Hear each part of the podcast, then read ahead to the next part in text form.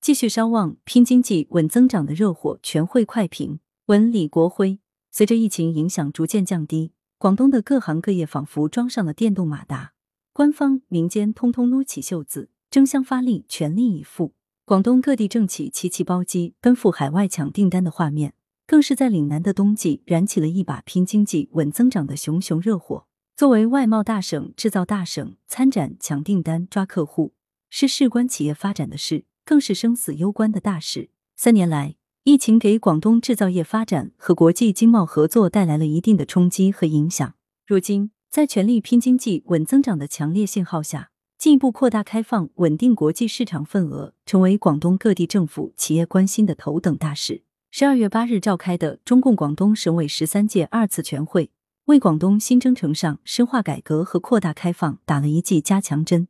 强调要突出更大魄力、更高起点、高水平谋划，推进全面深化改革开放，为广东的现代化建设释放充沛活力、注入强劲动力，发出了广东在率先开放中赢得了先机。也要在扩大开放中赢得未来，和要塑造开放型经济新优势，就必须在制度型开放上有更大作为的声音。全会吹响了润意开拓全面扩大开放的号角，要求优化对外开放布局，紧盯欧美、日韩等传统市场，发力东南亚、南亚等新兴市场，强调要打出外贸、外资、外包、外经、外治的五外联动组合拳，多措并举，稳定国际市场份额。事实上，在发展这个事关生死的大事上，广东企业从来不乏敢拼、敢闯、敢赢的精神。只要给点阳光，就能灿烂起来。疫情一度绑住了不少企业发展的手脚，如今在拼经济、稳增长和进一步扩大开放的呼声下，广东制造、广东外贸正厉兵秣马、踔厉奋发。